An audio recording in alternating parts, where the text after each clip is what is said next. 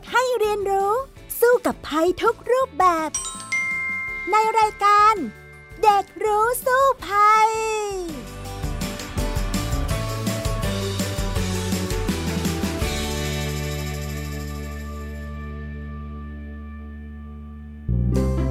สวัสดีค่ะ คุณผู้ฟังคะพบกันอีกครั้งในรายการเด็กรู้สู้ภัยนะคะ วันนี้พี่ดารินกำเนิดรัฐมากับน้องฟินิก สุภบงกตโวกเมอร์นั่นเอง สวัสดีค่ะฟินิกค่ะ สวัสดีค่ะพี่ดาริน ค่ะสำหรับวันนี้ฟินิกซ์มีเรื่องอะไรจะมาแชร์ให้กับคุณผู้ฟังได้ฟังกันละคะ ค่ะ ก็สำหรับเดือนเมษาในช่วงนี้นะคะพี่ดารินฟินิกก็ได้อ่านข้อมูลในโซเชียลมาที่เขาพูดกันถึงเรื่อง ภาวะอากาศแปรปรวนค่ะ ที่เมื่อต้นเดือนเมษาเนี่ย อยู่ๆอากาศก็หนาวเย็นฉับพลันเลยค่ะ แล้วคิดว่ายังไงบ้างกับสภาพอากาศแบบนั้น ตอนนั้นพี่ดารินนี่ดีใจมาก ๆ โอ้ยเย็นจังเลยสบายใจมาก แล้วฟินิกซ์ล่ะคะค่ะ ตอนนั้นฟินิกซ์ก็ดีใจมาก เพราะว่าฟินิกซ์เป็นคนชอบอากาศหนาว แต่ว่ามันก็มีบางคนที่ออกมาบอกว่าเรื่องนี้พอมันเป็นหน้าร้อนใช่ไหมคะ แต่ว่าอากาศดันมันหนาวเนี่ย มันส่งผลให้เห็นความผิดปกติของสภาพอากาศโลกค่ะ ค่ะ ก็อันนั้นก็อาจจะเป็นสัญญาณหนึ่งนะ แต่เดี๋ยวไปดูกันเลยดีไหมอะว่าจริง ๆ แล้วเนี่ยเรื่องนี้เกิดจากอะไรนะคะ ไปช่วงแรกของรายการกันเลยค่ะ ช่วงรู้สู้ภัย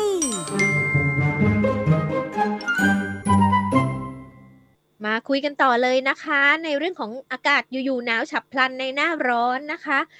เราก็จะเห็นข่าวกันมาก่อนหน้านี้นะ โดยที่โลกโซเชียลนี่ก็จะวิพากษ์วิจารณ์กันไปหนักมากเลย โดยเขาจะบอกว่า อุ้ยนี่เป็นปรากฏการณ์ polar vortex หรือเปล่า อ่า ซึ่งโอ้โหคนก็วิจารณ์วิพากษ์กันไปเยอะๆๆๆมากนะ น้องฟินิกซ์แล้วสุดท้ายนะกรมอุตุนิยมวิทยาเลยต้องออกมาแก้ข่าวอีกแล้วค่ะ บอกว่าจริง ๆ แล้วเหตุการณ์ครั้งนั้นที่อยู่ๆหนาวไป 20 กว่าองศาในกรุงเทพในต้นเดือนเมษายนที่ผ่านมานั้นเนี่ย มันคือสภาพอากาศแปรปรวนนะ ซึ่งเกิดจากความกดอากาศสูง พูดง่าย ๆ ความกดอากาศสูง คือมวลอากาศเย็นก็แล้วกัน ที่อยู่ในประเทศจีนเนี่ยมันมีกำลังแรงแล้วมันดันลงมา ดันลงมาปกคลุมประเทศไทยตอนบน ก็เลยทำให้มีอากาศแปรปรวนในจังหวะนั้นเนี่ยจะมีฝนตกด้วยนะ เพราะว่าความร้อนความเย็นปะทะกันมันก็เลยเกิดฝนใช่ไหมแล้วเสร็จแล้วมันก็อุณหภูมิเนี่ยลดต่ำลง แล้วมีลมพัดแรงนะคะ ก็เลยเป็นหนาววูบวาบฉับพลัน ซึ่งก็เป็นเหตุการณ์ที่เกิดขึ้นได้ จริงๆ ในช่วงหน้าหน้าเนี้ยคือระหว่างหน้าหนาวมาต่อหน้าร้อนเนี่ยมันก็มีมวลอากาศเย็นอย่างเงี้ยลงมาได้เป็นเรื่องที่เป็นไปได้ และไม่ใช่ปรากฏการณ์ของโลกที่เรียกว่า polar vortex นะคะ แต่เรียกได้ว่าเป็นสภาพอากาศแปรปรวนที่เกิดขึ้นกับบ้านเรานั่นเอง แต่ว่าเรื่องนี้พี่ดารินก็เสียวๆนะ เพราะว่าพี่ดารินจำได้ว่าในช่วงที่เคยปีที่มีน้ำท่วมปี 2554 นะคะ ค่ะ ก็มีสภาพอากาศคล้าย ๆ อย่างนี้แหละมตอนต้นปีอะเอ่อจำได้เลยว่าในกรุงเทพเนี่ยต้องใส่เสื้อกันหนาวอะยาวไปเลย แล้วก็อากาศเย็นกว่าปกติมาก หน้าร้อนก็ยังอากาศเย็นกว่าปกติ แล้วสุดท้ายปลายปีอะเกิดน้ำท่วมใหญ่ อ่าโอ้โหปีนี้พี่ดารินก็เสียวๆนะ ว่ามันจะเป็นอีกเหมือนปี 54ไหมนะคะสำหรับปีนี้ซึ่งปี 65 แล้ว 10 10 กว่าปีมาแล้วนะคะ แต่ว่าจริง ๆ ถ้าน้ำมาเยอะจริง ๆ อย่างอย่างที่ทำไมก็มีคำถามนะคนอาจจะสงสัยว่าอุ๊ย แล้วอากาศเย็นต้นปี แล้วปลายปีน้ำท่วมเนี่ยมันเรื่องจริงไหมคนโบราณเขาจะว่าอย่างนั้น ซึ่งมันก็หมายถึงเป็นสภาพอากาศที่มาจากปรากฏการณ์ ลานิญาค่ะลานิญาเนี่ยก็แปลว่าอากาศมันจะเย็นกว่าปกติเนาะแล้วอาจจะมีการเปลี่ยนแปลงไปเป็นเอลนิโยได้อะไรเงี้ยลานิญาเนี่ยมันจะแปลว่าจะทำให้เกิดน้ำมาก แต่ถ้าเอลนิโยเนี่ยก็จะเป็นแรงมากกว่าปกติ ทีนี้ก็รอดูปลายปีกันอีกทีหนึ่งว่ามันยังเป็นลานิญาไหม ถ้าหากว่าปลายปีเป็นลานิญาก็ มีโอกาสที่จะฝนมากกว่าปกติ แล้วทีนี้ต้องมาดูอีกทีเรื่องของการบริหารจัดการน้ำแหละ ว่าจะทำยังไงไม่ให้เกิดน้ำท่วมใหญ่ในประเทศไทย อันนี้ก็ค่ะต้องรอดูกันไป แต่สำหรับเรื่องของสภาพอากาศแปรปรวนเนี่ยก็สรุปว่ามันมีความพัวพันกับภาวะโลกร้อนนะคะ และคำว่า polar vortex เนี่ยน้องฟินิกซ์ได้เห็นในโลกโซเชียลไหม แล้วรู้ไหมว่ามันคืออะไรคะ เคยได้ยินค่ะจากโลกโซเชียลนี่แหละ แต่ว่า ไม่ได้สันทัดเลยค่ะว่ามันคืออะไร พี่ดารินช่วยอธิบายให้หน่อยได้ไหมคะ ได้เลยค่ะคำว่า polar vortex เนี่ย อาจจะฟังยากนิดหนึ่ง แต่ว่าเรียกว่า polar แปลว่าอะไร polar คือขั้วโลกใช่ไหมที่ขั้วโลกนั้นเนี่ย มันจะมีลมหมุนวนอยู่ เป็นกระแสลมมันวงวงกลมอยู่ที่ขั้วโลกนั้นนะคะ โดยมันจะไหลเวียนจากตะวันออกไปตะวันตกค่ะ อะ อันนี้ แต่ว่ารู้ไหมว่าภาวะโลกร้อนเนี่ยทำให้ตอนแรกที่เขาไหลเวียนกลมๆอะ เป็นวงกลมอยู่ที่ขั้วโลกอย่างเดียวอะ มันมันไม่กลมๆแล้วภาวะโลกร้อนทำให้มันบิดเบี้ยวไป บางทีมันเบี้ยวต่ำลงมาปุ๊บอย่างเงี้ย มันก็เลยเกิดทำให้เกิดกระแสลมวนเนี่ยมันไหลลงไปที่ต่ำกว่าขั้วโลกทำให้ตรงนั้นเนี่ยอุณหภูมิลดต่ำกระทันหัน อย่างเงี้ย เรียกว่า polar vortex ค่ะถามว่าบ้านเรานั้นจะได้รับอิทธิพลจาก polar vortex ขนาดนั้นได้ไหมอะก็ต้องบอกว่าไม่ค่ะ เพราะว่าอะไรรู้ไหม เพราะว่าลมวนขั้วโลกนี่นะ พอจะมาที่บ้านเรา มันจะไปปะทะกับเทือกเขาฮิมาลัยซะก่อน ที่มันเป็นตัวบังไว้ พอบังไว้ปุ๊บ มันก็เปลี่ยนทิศ มันก็เลยมาไม่ถึงบ้านเรา นอกเสียจากว่า โห เกิดเหตุการณ์แปรปรวนอย่างหนัก ลมวนขั้วโลกเนี่ยมันเบี้ยวลงมาหนักมากเลยลงมาถึงบ้านเราได้อันนี้เนี่ย โอ้โห ก็น่าจะเป็นประปรากฏการณ์ที่เรียกว่าเป็นภัยพิบัติขนาดใหญ่ของโลกละอืมเพราะว่ามันบิดเบี้ยวผิดเพี้ยนไปมากเนาะแต่ว่าเชื่อไหมว่าเอ่อ polar vortex เนี่ยหลายปีที่ผ่านมาเนี่ยเกิดความไม่สมดุลเนี่ยถี่ขึ้นมากเลยแล้วรุนแรงขึ้นด้วย นับตั้งแต่ปี 2557 เป็นต้นมานี่นะ กระแสลมวนโคโลกเนี่ย มันแตกเป็นหลายสายเลย คือหมายความว่า ตอนแรกมันเป็นวงกลม มันเบี้ยวไปทางนี้ทีทางนั้นทีเนี่ยค่ะแล้วมันทำให้ความหนาวเย็นที่ขั้วโลกที่อาร์กติกเนี่ย มันลงไปส่งผลกระทบกับหลาย ๆ ประเทศเลยนะคะ แล้วก็ทำให้เขาเนี่ย เออเกิดปัญหาหนักมาก อย่างเช่นที่อเมริกาละกัน ในปี 2014 เนี่ยที่มิชิแกนและอิลลินอยส์แล้วก็เนบราสกาเนี่ยมีอุณหภูมิติดลบถึงลบ 37 องศาเซลเซียสเลยทำให้น้ำตกในแองการาที่เป็นน้ำตกที่ใหญ่ที่สุดในโลกเนี่ยจับตัวเป็นน้ำแข็งอย่างที่ไม่เคยเป็นมาก่อน อันเนี้ยมยกตัวอย่างให้ฟังว่า polar vortex เนี่ยมันเป็นแบบนี้ค่ะหรือว่าในปี 2019 ที่ผ่านมาเนาะหลายพื้นที่ที่อเมริกาก็ได้รับผลกระทบจาก polar vortex หรือลมบนขั้วโลกนี้ ทำให้มีอุณหภูมิติดลบมากกว่า 20 องศาเซลเซียสเลยทำให้ชิคาโกเนี่ยหนาวยิ่งกว่าขั้วโลกใต้คิดดูสิ แล้วเขาต้องประกาศงดออกจากอาคารก็เลยให้เก็บตัวอยู่ในบ้านเพราะว่ามันหนาวมากเกินไปนะคะ ฝั่งยุโรปเองก็เคยเจอ polar vortex เหมือนกันทำให้เกิดพายุหิมะ จนบางครั้งเนี่ยเอาเครื่องบินลงไม่ได้เลย อากาศก็แปรปรวนหนักมากทำให้สัตว์ต่างๆ ก็ปรับตัวไม่ได้ด้วย แบบนี้เนี่ยอืมถึงได้บอกว่ามันมีความสัมพันธ์กันกับภาวะโลกร้อนนี่ทำให้ polar vortex เนี่ยมันเกิดถี่ขึ้นบ่อยขึ้น แล้วก็ทำให้หลายที่เนี่ยได้รับผลกระทบเลย โดยเฉพาะประเทศทางซีกโลกเหนือนั่นเองนะคะ น้องค่ะฟินิกซ์คะโอ้โห แล้วทำไมหลังๆ มานี้มันถึงเกิดถี่ขึ้นแล้วบ่อยขึ้นล่ะคะ อ่า อันนี้แหละเป็นคำถามที่หลายคนก็สงสัยกันเนาะ จริงๆ แล้วเนี่ยค่ะ ต้องบอกว่าสิ่งที่อยู่ที่ขั้วโลกเนี่ยไม่ได้อยู่แค่ในขั้วโลกเท่านั้นนะฟินิกซ์นะ ความไม่สมดุลเนี่ยมันกระทบไปโลกทั้งใบค่ะ เพราะว่าขั้วโลกเนี่ยเหมือนเป็นแอร์เหมือน air conditioner หรือว่าเครื่องปรับอากาศของโลกนั่นเองเนาะค่ะจะคอยรักษาความเย็นแล้วก็สมดุลของโลกเอาไว้ แล้วรู้ไหมว่าน้ำแข็งสีขาวของขั้วโลกเนี่ยทำหน้าที่เหมือนกับกระจกบานใหญ่ ๆ เลย สีขาวน้องฟินิกซ์ นึกออกไหมมันมันจะทำหน้าที่อะไรเมื่อเจอกับแสงคะสะท้อนแสงออกไปค่ะ ใช่แล้วถ้าเป็นสีดำล่ะคะหรือถ้าเป็นสีดเข้มำก็จะดูดเข้ามาค่ะๆอ่าถูกต้องถูกต้อง ทีนี้เนี่ย พอขั้วโลกที่มันสีขาวใช่ไหมมันหดตัวน้อยลงเนี่ย ทั้งๆทที่มันเหมือนกับกระจกบานใหญ่สะท้อนแสงอาทิตย์และความร้อนกลับไปยันชั้นบรรยากาศเนี่ยเอ่อเมื่อมันหดมันน้อย มันก็เลยทำให้มันไม่มีตัวสะท้อน ทีนี้ภาวะโลกร้อนเนี่ยทำให้อุณหภูมิผิวโลกแล้วก็น้ำทะเลสูงขึ้น อาร์กติกก็ละลายแทนที่จะสะท้อนแสง แล้วทีนี้ก็ยิ่งดูดซับไว้ด้วยสีเข้มของมหาสมุทร ก็เลยทำให้วัฏจักรต่างๆ ในโลกเนี่ยมันเปลี่ยนแปลงไป แล้วมันยากที่จะย้อนกลับ เพราะว่าทุกวันนี้น้ำแข็งที่ขั้วโลกเนี่ยน้อยลงเรื่อยๆนะคะ นักวิทยาศาสตร์เนี่ยเขาวิเคราะห์นะว่า ทะเลน้ำแข็งของอาร์กติก หรือว่าขั้วโลกเนี่ยจะละลายเชื่อมโยงกันกับการเปลี่ยนแปลงสมดุลของ polar vortex ด้วย หรือกระแสของลมบนขั้วโลกด้วย แล้วก็มีแนวโน้มที่จะเกิดบ่อย เนื่องจากว่ามหาสมุทรที่ไม่มีน้ำแข็งนั้นดูดซับความร้อน ไม่ได้สะท้อนกลับทำให้เกิดจุดความร้อนขึ้น เลยเกิด polar vortex เนี่ยเยอะแยะแยกเป็นหลาย ๆ สายเนาะ แล้วก๊าซเรือนกระจกที่มนุษย์เนี่ยทำให้อุณหภูมิของโลกเนี่ยสูงขึ้น ก็สูงขึ้นแล้ว 1 องศาเซลเซียสภายในเวลา 50 ปีนะคะ ซึ่งถือว่าสั้นมากในช่วงประวัติศาสตร์ของโลกค่ะ ก็เลยเกิดสภาวะโลกร้อนขึ้น แต่คำว่าโลกร้อนเนี่ยน้องฟินิกซ์รู้ไหมว่ามันไม่ได้แปลว่าร้อนอย่างเดียวนะ น้องฟินิกซ์รู้ไหมว่ามันมันทำให้เกิดอะไรค่ะอ่า นอกจากโลกร้อนอากาศร้อนแล้วก็เกิดความเสียหายทางวงจรชีวิตของสัตว์ด้วยใช่ไหมคะ ใช่แล้วล่ะ แต่คำว่าร้อนเนี่ยโลกร้อนไม่ได้แปลว่าจะร้อนเท่ากันหมด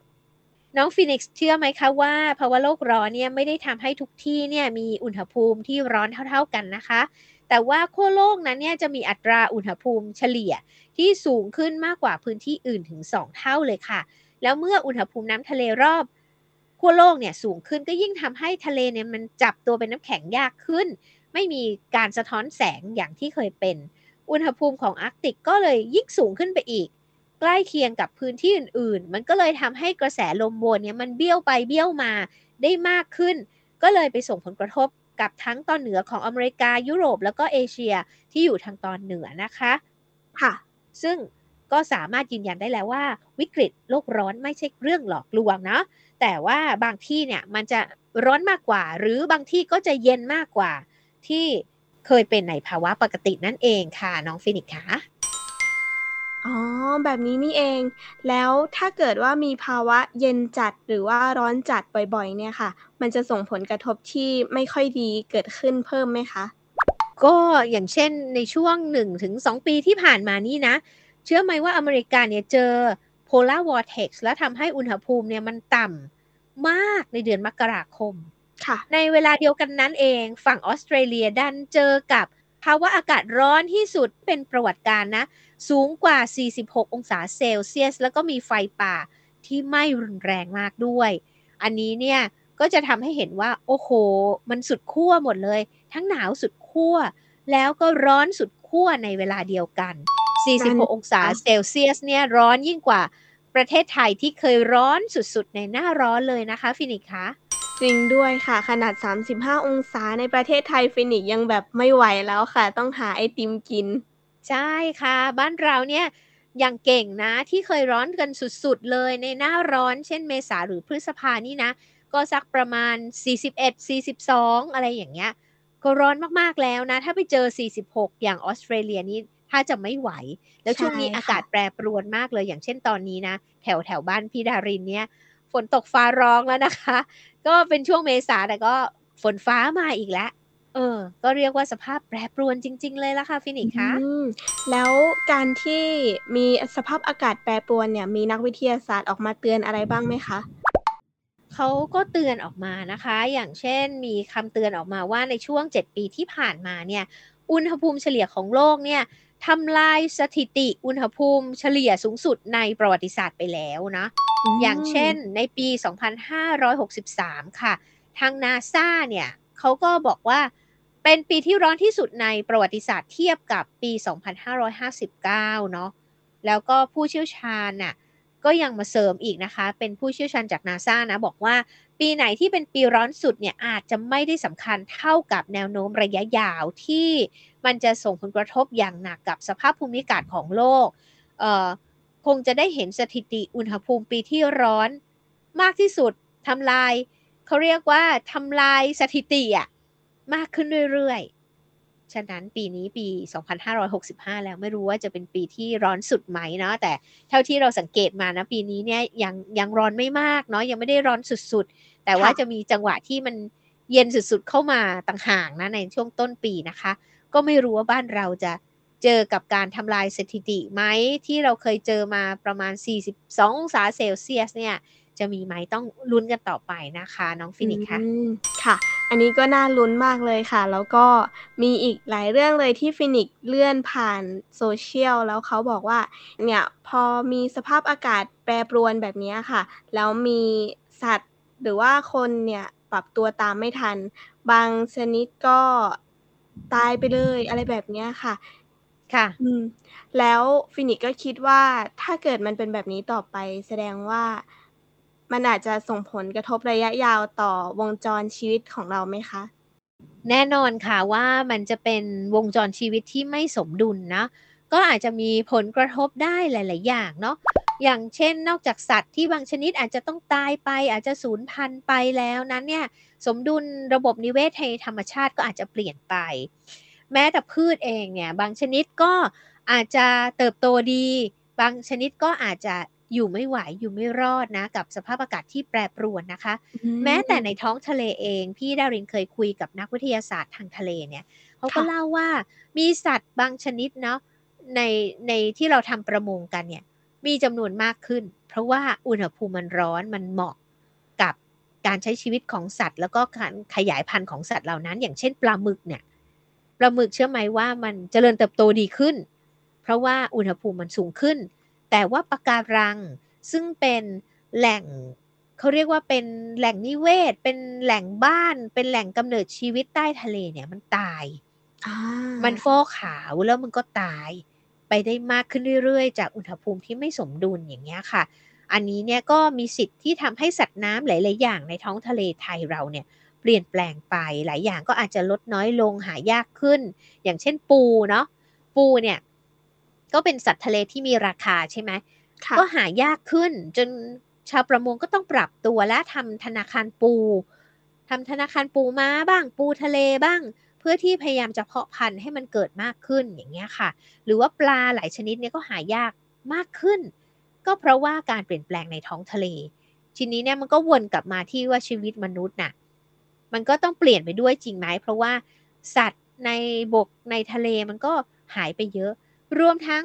เชื้อโรคใหม่ๆ ก็เกิดขึ้นอย่างเช่นที่ตอนนี้เราเจอกับโควิด -19 อ่าใช่มันมีการกลายพันธุ์กันมากมายมหาศาลเนาะซึ่งก็ยังหาข้อพิสูจน์ไม่ได้ว่า เจ้าเชื้อโควิด -19 เนี่ยเกิดจากธรรมชาติที่อากาศมันเปลี่ยนแปลงแปรปรวนไปเลยทำให้มันมีความรุนแรงขึ้นเรื่อยๆ หรือว่ามันเกิดจากการตัดต่อพันธุกรรม เชื้อโรคกันแน่ เป็นอาวุธชีวภาพหรือเปล่าอะไรต่างๆ นานา แต่สิ่งหนึ่งที่นักวิทยาศาสตร์บอกก็คือ เชื้อโรคก็มีการปรับตัววิวัฒนาการเช่นเดียวกัน ก็ทำให้เราเจอกับโลกแปลกๆ ใหม่ ๆ ได้ขึ้นโดยธรรมชาติด้วยนะคะฟินิกคะน่ากังวลจังเลยค่ะ แล้วอย่างนี้เราต้องเตรียมตัวให้พร้อมสำหรับปีต่อๆไปใช่ไหมคะ แน่นอนว่าภาวะโลกร้อนเนี่ยนะ เมื่อมันเกิดขึ้นไปแล้ว อุณหภูมิโลกมันสูงขึ้นไปแล้ว แล้วก็มีแนวโน้มจะสูงขึ้นไปเรื่อยๆ เนี่ย แม้ว่าโลกเราจะเลิกใช้น้ำมัน เลิกใช้ถ่านหินเลิกใช้ทุกอย่างที่ปล่อยคาร์บอนไดออกไซด์ออกสู่ชั้นบรรยากาศ ค่ะ ภาวะโลกร้อนนี้จะยังอยู่กับมนุษยชาติไปอีกหลายร้อยปีค่ะ เพราะว่ามันขึ้นไปแล้วมันเอาออกไม่ได้เนาะโดยฉับพลัน ฉะนั้นเนี่ยเราจะต้องเจอกับภัยพิบัติเจอกับสิ่งที่ไม่ปกติเหล่านี้ความแปรปรวนต่างๆ เนี่ยตลอดชั่วชีวิตนี้แน่ ๆ และต่อไปถึงลูกหลานของเราด้วยเนาะค่ะทางออกเดียวตอนนี้ที่ทำได้คือทำไงจะลดการปลดปล่อยก๊าซคาร์บอนไดออกไซด์ออกสู่ชั้นบรรยากาศให้ได้มากที่สุด หรือหยุดใช้เลยได้ให้เร็วที่สุด โดยการใช้เทคโนโลยีต่างๆ อันนี้ก็เป็นอันหนึ่งที่จะทำได้ อันที่สองทำยังไงจะปรับตัวเราให้อยู่ร่วมกับมันได้ อยู่ร่วมกับสภาพอากาศอยู่ร่วมกับธรรมชาติที่มันผิดเพี้ยนผิดเบี้ยว ที่มันรวนไปแล้วอะ่ะทำไงให้เราอยู่กับมันได้ อย่างนั้นเนี่ยถึงจะสามารถใช้ชีวิตอย่างมีความสุขได้นะคะ ภาษาอังกฤษเนี่ยเขาจะใช้คำว่า resilient resilient ก็คือการที่เราสามารถ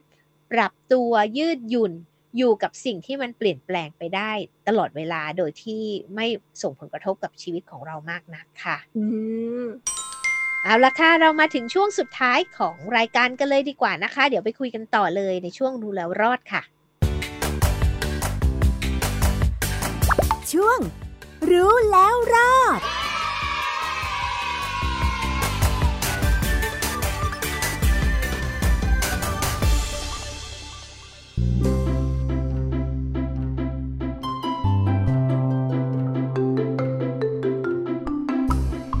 อย่างที่คุยกันไปแล้วนะคะว่า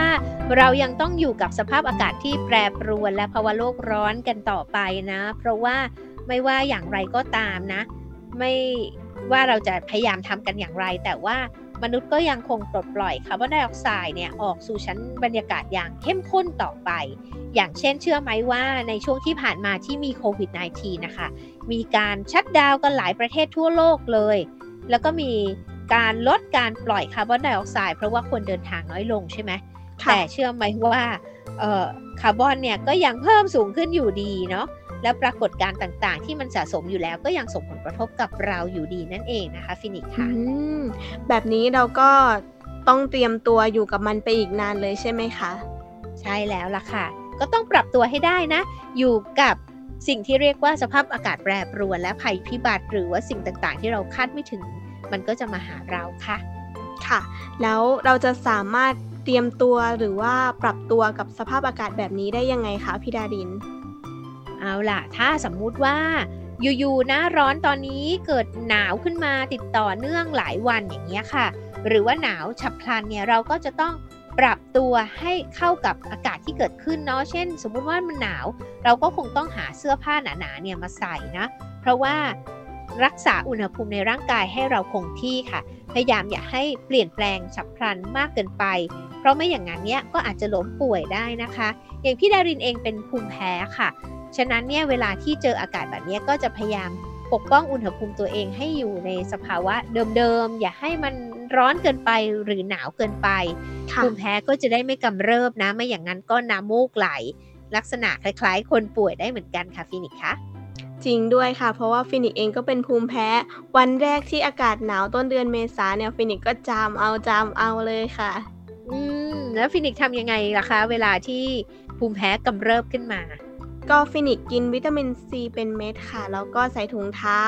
จิบอะไรอุ่นๆ ใส่เสื้อกันหนาวค่ะ เพื่อที่จะป้องกันอุณหภูมิของเราไม่ให้เป็นหวัด ค่ะ อย่างนั้นเนี่ยก็น่าจะดีนะคะ โดยเฉพาะช่วงนี้เนาะ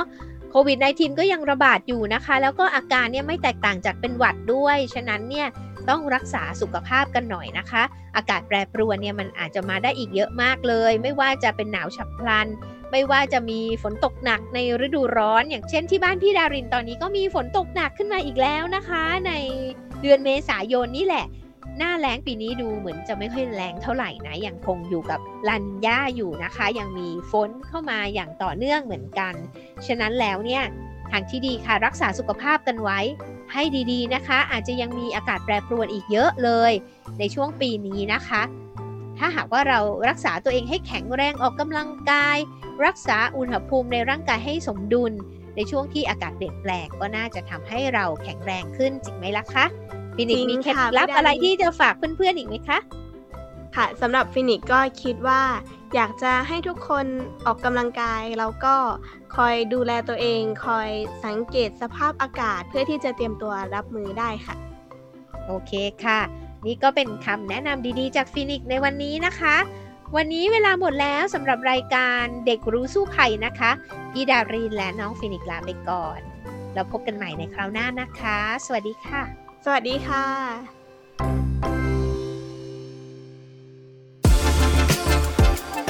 ติดตามรายการได้ทางเว็บไซต์และแอปพลิเคชันของไทย PBS Podcast Spotify SoundCloud Google Podcast Apple Podcast และ YouTube Channel ของไทย PBS Podcast Thai PBS Podcast. We the World We the Voice